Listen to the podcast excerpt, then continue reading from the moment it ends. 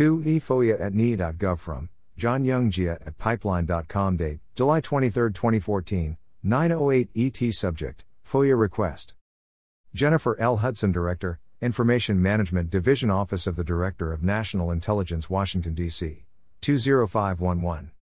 Dear Ms. Hudson, I request any and all information and records on documents reportedly taken by Edward Snowden from the National Security Agency, in particular. 1. An accounting of the documents by type, digital or non digital, by number of files and pages. 2.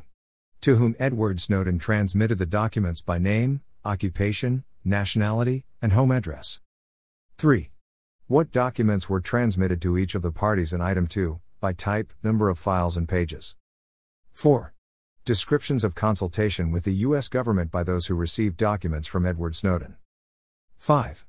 Descriptions of requests by the U.S. government to redact or eliminate portions of the documents, to whom requests were made and date. 6. Assessments by the U.S. government of the impact of the public release of the documents, by assessing agency with scope and date.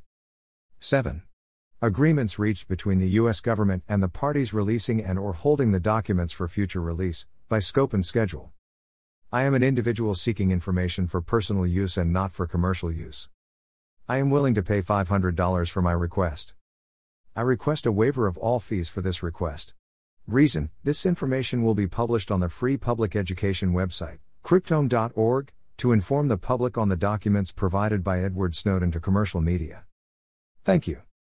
Sincerely. John Young. 251 West 89th Street.